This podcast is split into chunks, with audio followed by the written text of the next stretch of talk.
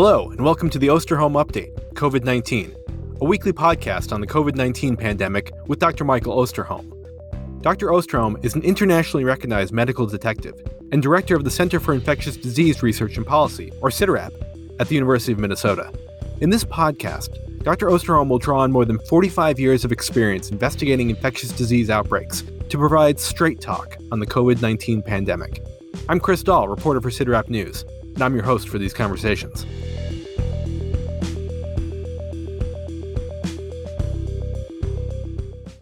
Hi, everyone. Before we get into today's episode, I want to make an exciting announcement. Next week's episode of the podcast will be recorded live and streamed to YouTube on Tuesday, August 11th at 7 p.m. Central, 8 p.m. Eastern. Mike will be answering your questions live from Twitter using the hashtag Osterholm Update Live. A link to register is in today's episode description. So now, on to today's episode. It's August 6th, and nearly eight months after the first US SARS CoV 2 infection was confirmed, the country is at a crossroads. COVID 19 cases are continuing to surge in the South and the West.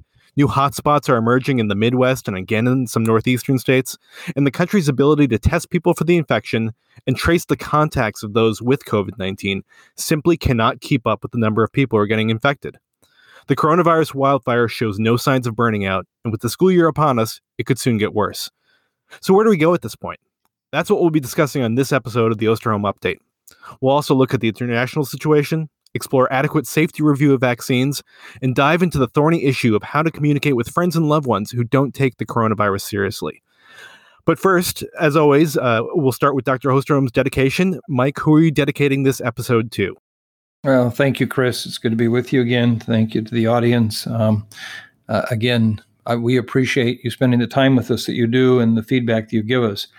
And actually, my dedication this week really comes from that feedback. Um, I received a lot of it after last week's discussion on school openings and the issues confronting us there, as well as just some of the, uh, you might say, ongoing conversation that's occurring in this country around this issue. And um, I, I, had uh, somewhat of a, a, difficult time trying to figure out how to articulate this dedication, but I think you'll know it if you are one of those who feel it. And that is, I dedicate this podcast to all of you who are afraid, all of you who have a concern about your family, your kids, your job, you're a teacher, or you're in a place where you are at increased risk potentially of being exposed to this virus. And for many of you, it is a difficult situation because you feel as if maybe you shouldn't feel this way or that somehow um, the system isn't hearing you. And you are in a very, very normal, real place as a human being confronting this situation. So I, I just want to dedicate this to you.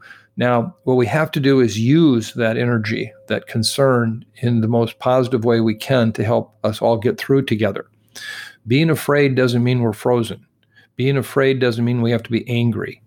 Being afraid doesn't mean that we can't make a difference. And so today, for all of you who have real concerns, uh, who are losing sleep over what's going to happen over the next com- upcoming weeks, just number one, no, you're normal. You're very normal. I get it. I feel it. But at the same time, we're going to do whatever we can with that to um, make a difference and to be positive. So this dedication is to you. Mike, in a piece you co wrote this week in The Guardian, you say that U.S. morbidity and mortality in the coming months will largely depend on how much fuel the COVID 19 wildfire has access to, and that in the absence of a national plan, governors in hard hit states really have a decision to make. So, what would your advice be? Well, we have to do two things here. Simultaneously, as we're driving this vehicle called our lives, our communities, we have to understand that we're looking in both the front windshield and the rearview mirror. And we should be looking at both at the same time. What I worry about sometimes is we spend too much time looking into the rearview mirror and not enough to understand that there are going to be roadblocks, potholes, uh, large animals crossing the road in front of us, and and we've got to be prepared for those. So what I'm talking about here is is that you know, we're in the middle of this summertime surge issue that's occurred. You know, we've just peaked out at, you know, on average 64 to 68,000 cases a day. People are now feeling some uh, degree of, of uh, might say, well, we've made it because we are now seeing this today 57,450 cases, down almost 7,000 cases. I want to be really clear about one thing, though. Uh, as you know, that hardly represents all cases, but more importantly, it doesn't even represent all confirmed cases, as the state of California has just announced that they've had some problems with their software and that over the past few days they've been missing a number of cases, and we'll have to wait to see how that's corrected. So that 57,000 number I just mentioned for you is going to go up. Um, so that's not a big drop. Why is this happening? Yes, we're seeing uh, decreasing case numbers in some states, um, but where we're seeing that, we're seeing that offset by increasing numbers in other states. It's very interesting. If you look at the 51 states, including the District of Columbia, uh, you'll see that uh, right now there are 12 of those uh, states in the district where you've seen increasing cases over the last 14 days. 29 where it's just level right now, meaning that we've come up, but it's kind of static, and then uh, another 10 where it's been dropping. So uh, if you look at that, that's kind of almost an equilibrium kind of situation. So if I'm going through my front windshield now, as opposed to just the rear view saying, boy, look at the case numbers are coming down where we got this thing. Remember, we've been there before. We were there in March and April. And we took some comfort in saying, wow, by May, case numbers are coming down. We went from 32,000 to 28,000 to 24,000, and we got to 22,000 cases reported a day. And that's when pandemic fatigue, Memorial Day, the protests, everything all kind of came together and we gave up. And we basically let loose and we saw what happened as a result of that. That was that rapid buildup to get to that 65 to 67,000 cases a day situation. So, where are we going to go from here? And, you know, I don't have a crystal ball. I don't do modeling well, as you all know if you've been listening to this uh, podcast for a while.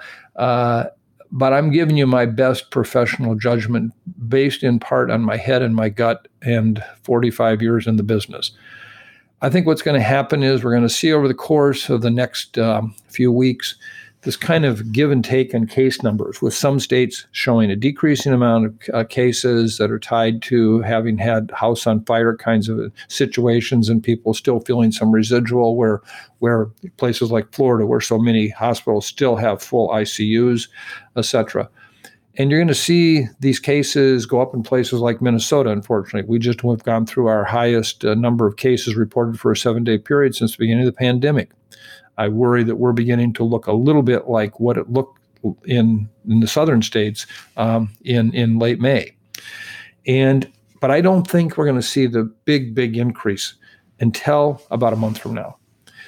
Then I think uh, we're going to see a situation where uh, school openings, particularly in secondary schools, I don't think it's going to be a huge issue in grade schools. Um, there could be some activity, but I think secondary schools and colleges and universities, we're going to see substantial increase there.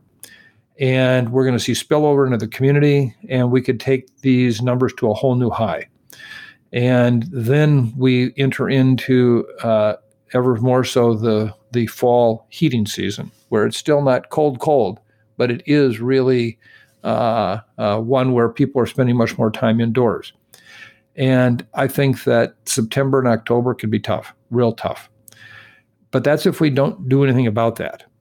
And, uh, you know, I'm amongst others looking at what are the kinds of options we have, uh, barring, uh, you know, a lockdown of some kind to get us below the level where we can maintain it. I just have to, to give a couple examples. You know, I've heard over and over again from people um, if you only did it the way this country did it, first it was Sweden, Vietnam, et cetera, et cetera. And you can see every country's had a challenge. But the challenge is that countries like Vietnam, countries uh, like South Korea, uh, I could go through the laundry list, even our colleagues to the north in Canada. Um, you can see there that when you're dealing with cases that are less than one per 100,000 population per day, dealing with them in uh, testing and tracing and trying to suppress uh, ongoing growth of the virus is much, much easier when you're dealing at that level than you're dealing with ours, where it may be nine to 12 times higher rate right now um, than we see in these other countries. And so we have a choice. Are we going to do what the other countries did and really lock down? And I'm going to bring that even closer to home. Uh, I look at the state of New York, and as you know, they went through a horrible period in, in March, April. But to their credit, they really locked that virus down. Go look at their numbers. They have been flat, flat, flat for the last eight to 10 weeks. They had days last week with no deaths. And they've done it by basically keeping the foot on the brake once they got it down, letting up more and more into into everyday life, opening the economy, and then if we saw case numbers starting to increase, and they have a whole series of of, of measurements that they're looking at carefully every day, then they put the brake down a little bit. To me, that's a model. Doesn't mean that they're not going to have problems. New York could have a big flare up tomorrow. Um, doesn't mean that it'll work the same in every place. But what we're trying to get to in that threading the rope through the needle is to get to a, a vaccine where we have the fewest number of people who have to die, the fewest number of people that have to spend weeks in an intensive care unit, the fewest number of people that have to be afraid to go to work every day. That's what we're trying to do. So I think we're at a very important uh, juncture in our whole uh, response to this. Are we going to just basically continue to do what we do? And I don't want to minimize, uh, you know, any number of efforts that are being done. But when I look at, for example, statements that are being made, and I've said this before, uh, you know, everyone mask, wear a mask. This is not an issue. But also be mindful of how much impact that can have. And when I hear, you know, public health leaders say if everybody just masked, we could drive this thing into the ground in four weeks. I remind them that on June 18th, when the California governor announced the mandate for masking in public settings, which I fully support, um, cases were at 3,300 a day. By last week, they were up to almost 10,000 plus cases a day. Now, I don't know that masking didn't cut that in half. Maybe, maybe it would have been 20,000. But the point of it is, it didn't drive it into the ground. And the same thing is true with many of the other things we might talk about in terms of you know how, how we do limiting in restaurants and bars and the question is well can you do that effectively can you will it really make a difference if you still have your outbreaks and we have to ask ourselves are we willing to try to get this virus level down to less than one case per 100,000 per day and then really, really tighten up on testing because we have enough tests, I believe, in this country to effectively do the kind of testing we need to do if we're shooting at uh, a number of several thousand cases a day versus uh, 65,000 cases a day. And I think this is the challenge we have right now. We need to understand how we're going to respond. And I don't believe we're going to see a national response that will coordinate this. And I think it's going to be left up to every governor. And I worry that uh, by not having this discussion, when people say we can't do another lockdown, can't do another lockdown. Well, first of all, let's define what we're talking about. Second of all, to me, that that really misses the point of how much damage and how much pain, suffering, and death will we experience? How much economic loss will we have if between now and next spring, when you get a vaccine, we're going to have to go through?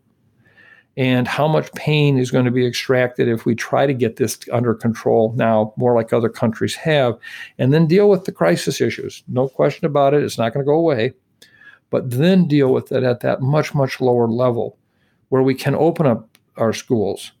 We can open up more of a public setting where we now have the brake there. And so I think it's a it's a question of our willingness to consider that. It's our question of what is our political will and uh, as I've said before on this podcast, I believe absolutely in the old line from the oil Fram commercial of many decades ago you can pay me now or you will pay me later. And so I, I hope that we can have that discussion in a way that doesn't um, um, pit us in political realms, whatever. Economically, we have to take care of those who are suffering because of uh, the economic implications if you do lockdowns, lost wages, uh, small business owners, all of these. Now is the time for us to take care of them if there was ever a time to do it. And so I, I'm not naive, but I also know what is coming down the pike if we don't respond in a different way. Don't please take cases decreasing in some states right now as oh we've we've we've beat this thing. We've we've flattened the curve. Because we've been there before and look how fast it came back. We are human. We will make changes for a short period of time and then we get tired we have to put in place ways to actually drive that virus down so we can accommodate some of that pandemic fatigue and at the same time not see these runaway kinds of situations. So, so I think uh, the piece in the Guardian was really an attempt to to illustrate that point, to have this discussion.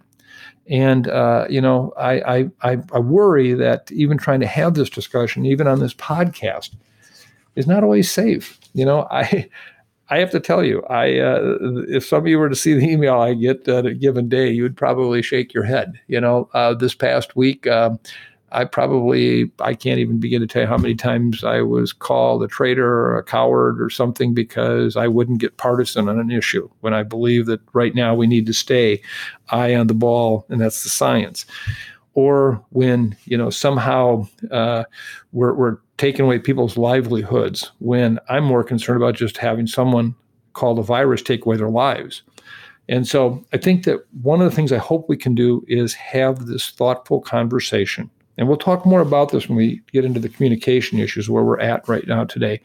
Uh, and uh, but in the meantime, we're we're at a critical point, and this is not a time to rest um, this is a time where we really now understand just how much bigger this could get. And I worry that in a couple of months, we're going to be at a place where we're going to look back and say, boy, remember when it was only 63,000 cases a day? Wasn't that something? That was the good old days. That would be a tragedy on all, beyond anything I can describe. I want to take a look at the, the the situation in the rest of the world, Mike, and let's start with Australia. Um, Australia's Victoria State and the city of Melbourne have opted to go full bore on a strict lockdown to get their spiraling coronavirus outbreak under control. Uh, what do you make of this strategy? One of the most important messages I think that we can take away right now from uh, what's happened internationally is no one has a perfect answer. No one. And uh, you know, I I find it difficult when I look at, for example, the data on school openings. And you know, we are told if you just did it like this country and this country and this country because they didn't have a problem. Well, the problem was they didn't have a problem because there were s- such low occurrence of cases in the community at that time. And that if you just opened it when the case numbers were increased in that community, what happened in the schools was very different. And so the first thing to understand is everybody in the world right now, every, even China, is being challenged by this virus and this leaky bucket virus, as I've called it, basically coming back and being there. And you have to continue to, it's, it's like weeding your garden of weeds. You know, if every day new weeds come up, you got to keep on top of it or else it goes to weeds. And what these countries have done, however, have been able to keep that at a lower level to begin with can respond. So, you know, I look at the issue in Victoria, uh, where Melbourne is at. Um, you know, I've been just a fair amount of time there last year. I, I, I, I know what an incredible group of researchers and public health people they have there, and they're challenged. But you know what? They're sitting there dealing with 700 cases a day, maybe. And I say to myself, wow, that would be a much easier situation to deal with uh, than, for example, what we're dealing with in this country. I look at Vietnam. You know, they're very concerned now. They've had spread to two more provinces. The original epicenter in Da Nang is, appears to be more under control, but suddenly they had a series of deaths after touting for months no deaths in Vietnam. And it just reminds us that what we have to deal with is an everyday presence of this. But if we have it at those lower levels, we can, I believe, do it like New York's doing it and so forth. So I think at an international level, don't be surprised. Um, you know, uh, all these countries that appear appeared to have had it under control do, in a sense, still have it under control. It's just they're challenged day in and day out. That's very different than the kind of huge coronavirus forest fire that is consuming countries uh, right here in the Americas, when you look at Brazil, you look at other countries here, uh, South Africa, uh, India right now is seeing major activity.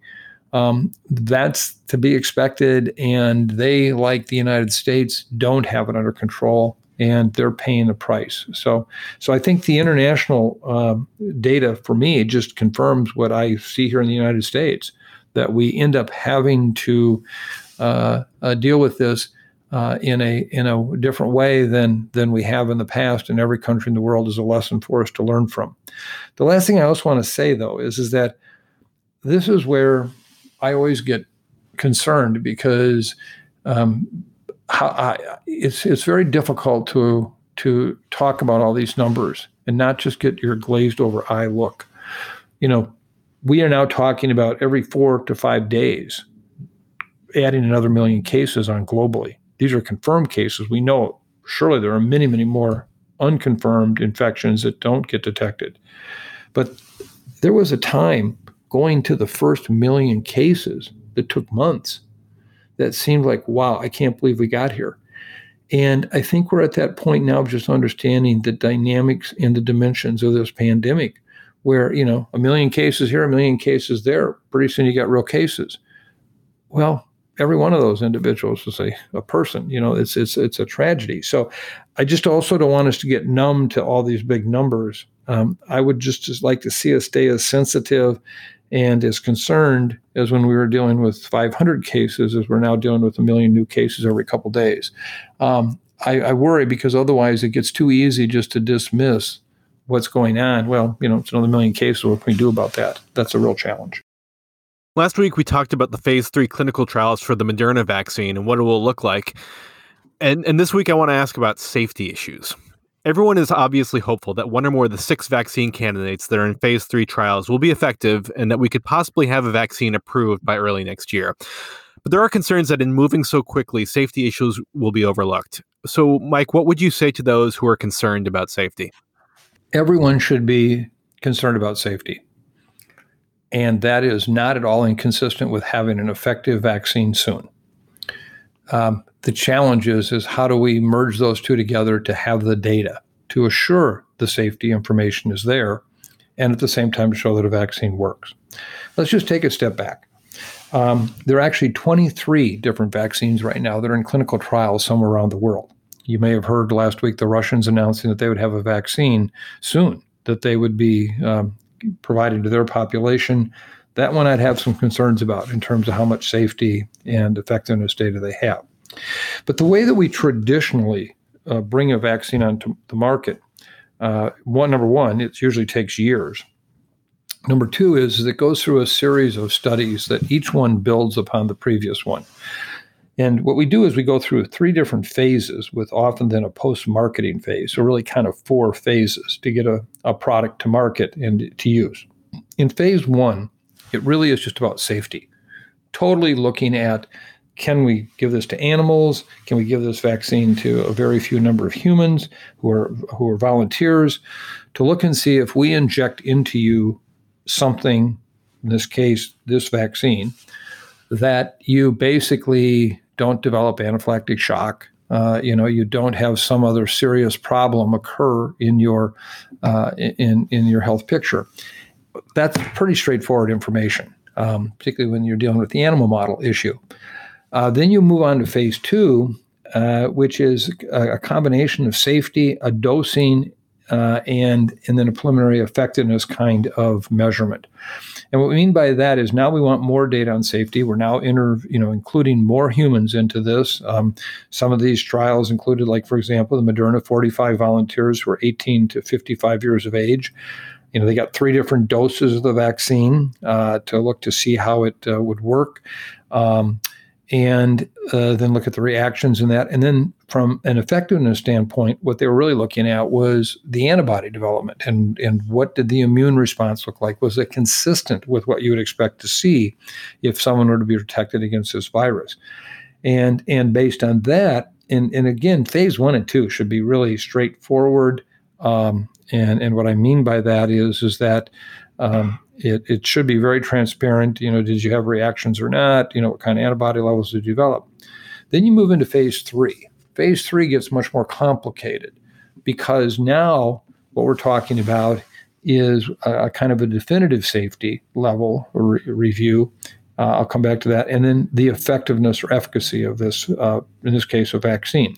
The Moderna vaccine enrolled uh, 30,000 people uh, in this new phase three trial.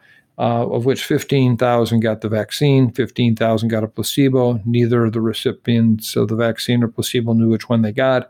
Um, and now they're in the community. Uh, and over time, as more and more of them get infected, uh, we'll be able to look at uh, the issue of how well did the vaccine work. Definitive safety means not that it's the absolute, there is absolutely no safety concerns about this vaccine, but in the administration of the vaccine at the dose that was used, there were no uh, major challenges in terms of, of adverse events that required hospitalization or, or something that would be um, considered uh, of a real significance. Now, we can't, with 15,000 people having gotten the vaccine, say absolutely there couldn't be something we won't see in one per 100,000 or one per 200,000. But um, it gives you a good sense that it is quite safe to give this vaccine. This is where the efficacy studies come in.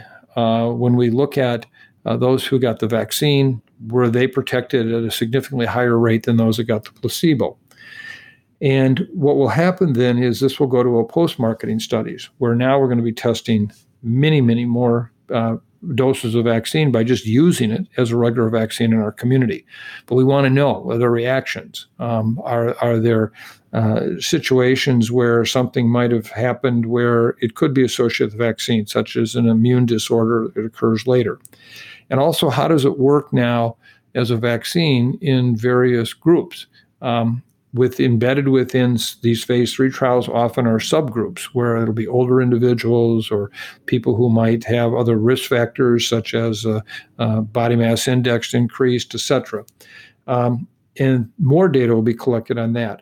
So what's going to happen is these studies uh, through phase three, which are being done now for all these vaccines, um, will in fact be evaluated uh, I think sometime this fall, if we continue to see sufficient transmission in our communities, it's a, a sad commentary that we need to have higher levels of, vac- of virus movement in the community to be able to effectively test these vaccines. But the fact of the matter, that's the case.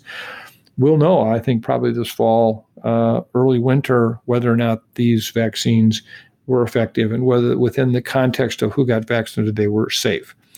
Um, what I worry about is if there were a decision made to bring forward one of these vaccines under an emergency use authorization, where basically we don't know all the data, but somebody in the government has decided, okay, uh, we're going to put it out.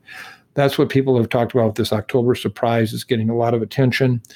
I worry a bit about this discussion because I think if we talk about it enough, we can convince anybody in the world that these vaccines aren't going to be safe.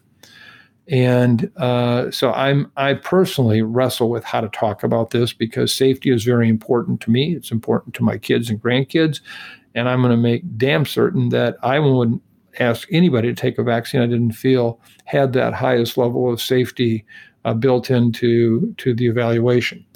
But at the same time, I wanted to also say safety is important. So we're kind of caught in a catch 22 here between you know making people more concerned about the safety uh, versus you know let it on like it doesn't matter. And I can assure you, and if nothing else, that I am hundred percent confident that a number of my colleagues and I surely commit to this. If we felt that there was any reason to think that a vaccine wasn't safe, uh, we would speak up, even if the U.S. government, uh, FDA, uh, decided to approve it, which I am going to believe they won't. Um, and there won't be any uh, undue influence on whether a vaccine is brought forward. But if there were, I am certain there would be a large body of established scientists with great credibility that would say no, and the public would know that. At the same time, we then, as scientists, need to also say yes when it becomes that point uh, where we have sufficient data, and then we need to help people understand the importance of getting this vaccine, um, which as you know, is our only real, real way out with this uh, pandemic. We have a great email question this week from one of our listeners on COVID 19 and communication. And I know this is an important issue to you, Mike, as you have from the very first podcast stressed how important it is to communicate the facts about this virus. So Michael writes, I was wondering what your experience has been like and how to best deal with people, especially loved ones and friends, who think this pandemic is no big deal, aren't following guidelines, and have fallen victim to misinformation, such as uh, the idea that the virus was made in the lab. So, Mike, how do you communicate with someone who, for whatever their reasons, doesn't take this virus seriously or believes things that you know aren't true? This is really a major challenge as we're trying to navigate the virus in our own lives and watching what it does to those who we love, who we work with, who we know, who we care about, and how they respond to this virus. We all recognize this is obviously um, part of an entire societal issue right now about what we believe from a partisan politics side, what we believe from from um, our economic uh, position that we're in, and and we just have to acknowledge that this is really tough. I've seen families that um, have been close as a group of siblings for 20, 30, 40 years, where this has become an extremely divisive issue. Um, where one group of SIBs can't understand why the other group of SIBs, or at least one of the SIBs, could ever think like that. And you know that that tells it you that it's something much much deeper than just about facts about you know what people believe or don't believe and and the first thing you have to do is acknowledge that this is real that the worst thing you can do right now is throw gasoline in a fire and what i mean by that is you don't back down to say okay you're right but at the same time you don't automatically poke that individual in the eye and say, I'm right. Uh, you know, I've actually tried to live by some of the things that I've been sharing with you. And one of the things I've done over the course of recent months is when I get these really horrible emails in, you know, if they don't threaten to kill me, then uh, that's that's a doable one. Um, and and I write back, and I'll kind of be laid back a little bit, but say, okay, you know, this is when help me understand why you feel this way, and and you know what is it that uh, you think this could be done differently and why. And I've actually had a number of these that you can say I'm crazy for doing it, but and maybe you're on the podcast right now and think I am crazy if you're one of those people who received such an email. But we started an exchange, in some cases brief exchanges, but we came to very different positions. Um, I had several people this past week, for example, who read the article in The Guardian that we just talked about and the idea that we need to look at uh, what else we can do. And I talked about the New York state model and how it had worked in this in this Guardian op-ed I did. And I got one email back from an individual who said, you know, I was reading this thing, it was a great thing, and then we got to New York, and I read it, and I thought, you know, I, I threw it away. I, I couldn't do this anymore. Why did you say that? How they had done. I thought, well, that's an interesting thing. So I responded back to him. And it turned out that um, he had lost a grandparent in a nursing home outbreak there, in which he attributed it to the New York State response because they had opened up nursing homes to people to get them out of the hospital. And um, when we had an ongoing, continued conversation about this, email wise, I shared that was a real problem. You know, we all recognize the challenges that happen with long term care. It was in many states. You know, New York was one of them. But since that time, look what they've done. Look what they've learned. Look how they've applied that. And we ended up having several more emails with each other that turned out to be very positive. And by the time I got done with the last one with him, and I think it's my last one now, he actually was very complimentary and and he said this was really helpful for me to work through this because I had this pent up anger about what happened. And you know, I don't think that can happen with everybody and I surely wouldn't tell you that it's, you know, it's going to be perfect. But I think we need now more than ever to have patience and to be able to pull back and to try to engage in a conversation. And if that doesn't work, it doesn't work. But I think it may work more often than you know you know, go back to the May 6th uh, viewpoint that uh, Peter Sandman and Jody Lanard did on communication during a time like this and the whole crisis communication issue. And I think it's it's how we communicate, whether it's not over reassuring, you know, it's not basically being in their face, but validating emotions and moving that way. Um, so I, I, I don't give up on moving the needle in terms of trying to have these conversations.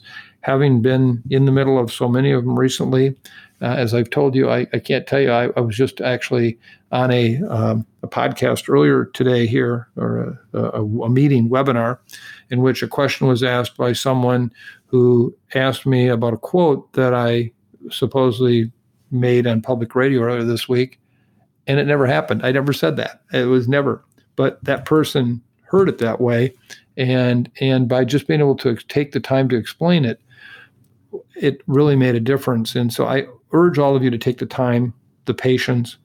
Not saying it's going to be solving everything, but it's right now. I, I worry that the only other option then is just to see this degenerate into a a he said, she said, uh, more anger, more belief that the other side is out to get the other side, and and not being responsible. So, I I, I know that's not necessarily a satisfactory answer. Uh, I surely don't have any magic pills to give you to take that makes us all fine. But the fact that you're even asking this question like you did says to me, you're one of those people that can engage others and bring them along and hopefully uh, that by itself is is is one more uh, step forward in terms of what we're trying to do.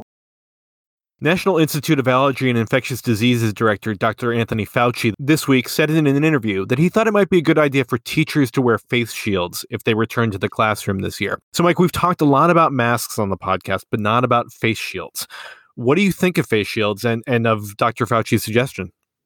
Well, face shields surely can play a role, particularly if it's in a setting where you have someone's mouth literally right in front of you, and they are either going to cough or um, you know basically eject droplets right at your eyes and in your nose. And that is something that happens in the clinical setting. Uh, that's real. Uh, dentists are a good example where the mouth you know, face to mouth is real. But in terms of the everyday setting, um, I think that that is not at all uh, necessary or even that helpful to do that. And I know that there are others who would say differently. But uh, you know, even the CDC does not recommend the use of face shields for normal everyday activities or a substitute for masking. The route of infection, even with the face shield, is it comes up, the air comes up underneath the shield into your nose, into your mouth as you breathe in and out. And uh, uh, we must never, never, never let plastic face shields become an alternative for masks. It's just that simple. Um, if you look at, uh, there's been a number of review articles that have come out uh, from NIOSH and from other areas basically saying the same thing that face shields for infection control um, in that setting uh, do not uh, provide any protection as such from aerosols or the smaller uh, particles that are floating in the air. There was a recent outbreak in a hotel in Switzerland where a number of the staff people wore only face shields, uh, others wore masks, and the uh, face shield people were the ones that all got infected and not the people with masks.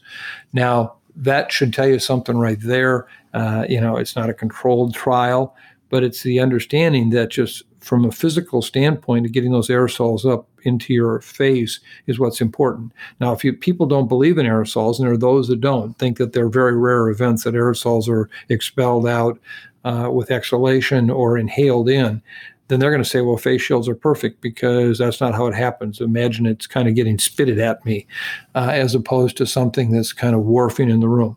So, so I I wouldn't agree with the face shield uh, recommendation. Uh, I surely would, um, you know, do that if in fact I thought it would make any difference.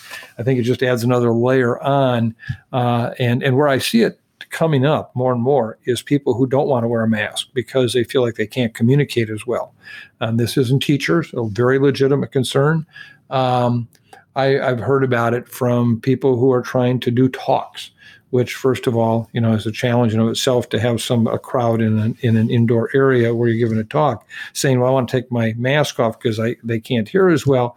Well, my whole point is, if you're indoors giving a talk, that's a problem to begin with right now. Number two is that should have the mask on is more, more so than the audience itself.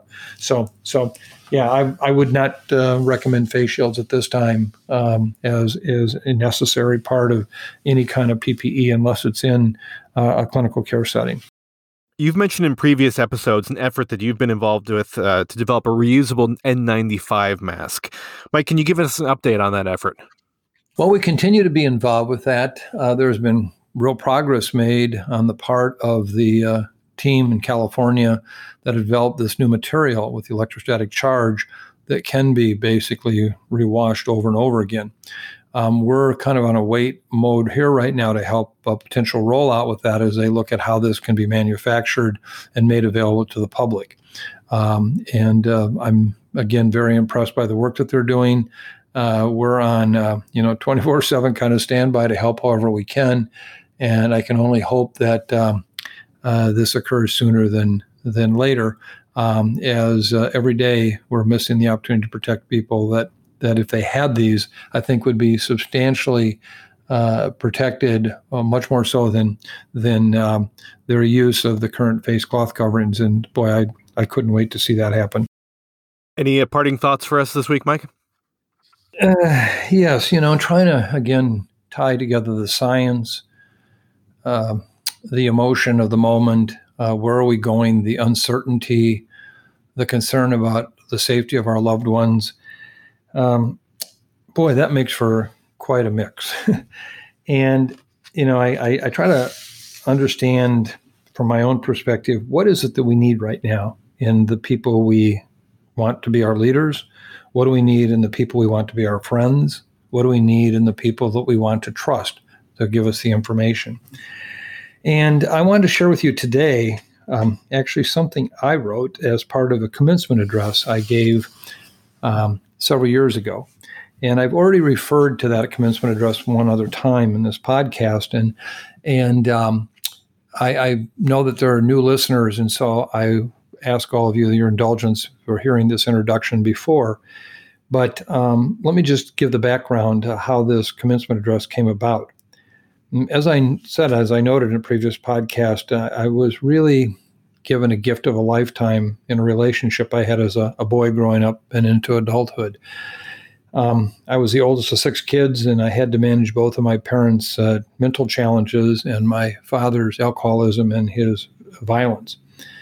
And but but one of the really special gifts that, um, uh, if maybe the most important of my childhood, was a relationship I had with the wife of the owner of the Iowa newspaper where my, my father was a photographer.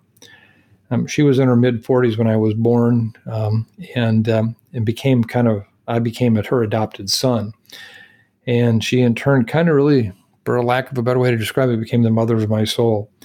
And as some of you have heard me say, I, I believe fully her spiritual DNA is still in every cell of my body and helped shape the values I cherish today. Um, her family name was Nana, um, and uh, she was the essence of a Renaissance woman in every way, uh, a real inspiration to me.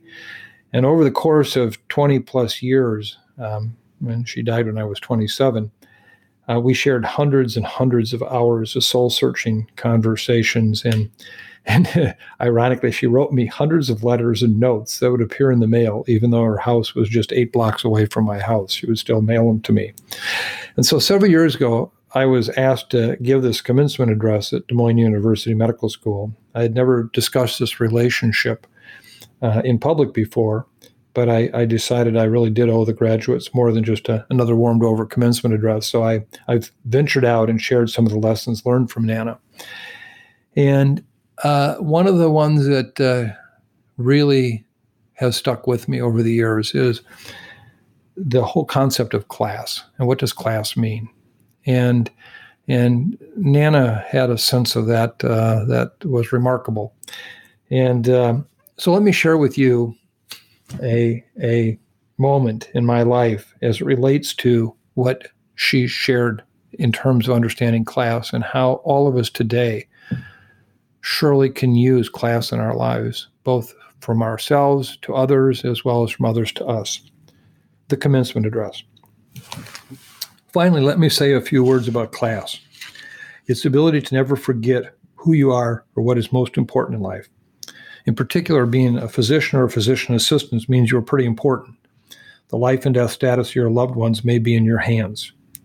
But never forget that class is the status you earn when your achievement allows you to go to the head of the line and you don't think twice about standing in the back of the line because others were there first. Nana taught me that class comes in many different packages and under many different circumstances. When I asked her once to better describe class to me, she replied, You'll know it when you see it. She was right. An experience several years ago provided me such an example. I was given an endowed lecture at one of the largest teaching hospitals on the East Coast. The chief of medicine at this prestigious institution is an internationally recognized expert in his area of medical specialty and was in charge of the day's activities. The only way I can describe him is to say he's a brilliant clinician and a wonderful gentleman. As we walked the halls, fellow physicians, nurses, security guards, nurses' aides, and even station clerks addressed him by his name, Jack, or an affectionate Doc. This lack of formality might be viewed by some as a tr- lack of respect for someone of such stature. Nothing could be further from the truth. Jack seemed to know every one of them by their first name and addressed them as if he were talking to a dear friend or neighbor. The deep admiration and respect for the chief was obvious. After my lecture in the hospital's auditorium, Jack and I were taking the back roads to get to his office.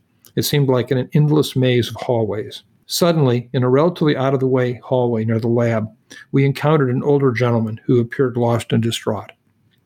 Jack asked him if he could help. The older gentleman seemed almost surprised someone in a white doctor's coat would ask. He blurted out in a painful acknowledgement that his granddaughter had just been admitted to the pediatric intensive care unit and he was trying to get there. He was desperately lost. Jack looked at me and his eyes told me just to follow him. He asked the grandfather if he minded taking some stairs to save time. He replied, Anything to get me to my granddaughter. After more hallways and two flights of stairs, we were in front of the intensive care unit.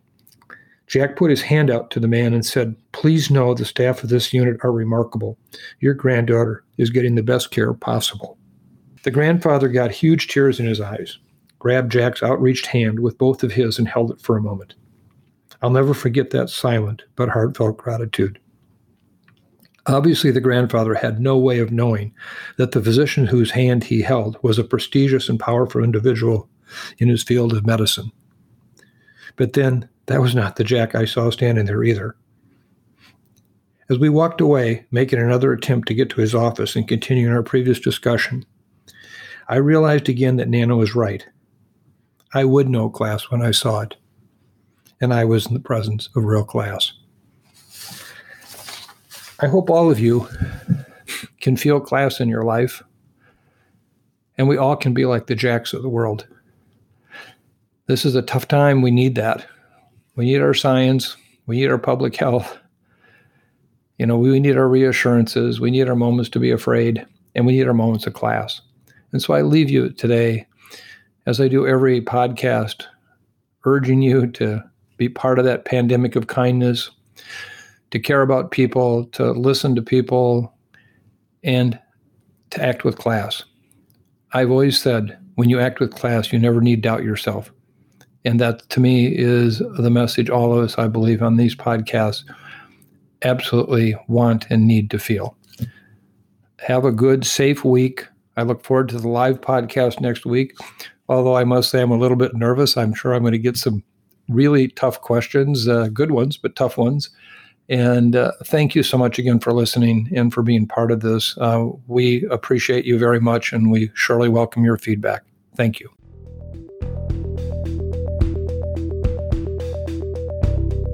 Thanks for listening to this week's episode of the Osterholm Update. If you're enjoying the podcast, please subscribe, rate, and review. And be sure to keep up with the latest COVID 19 news by visiting our website, cidrap.umn.edu. The Osterholm Update is produced by Maya Peters, Corey Anderson, and Angela Ulrich.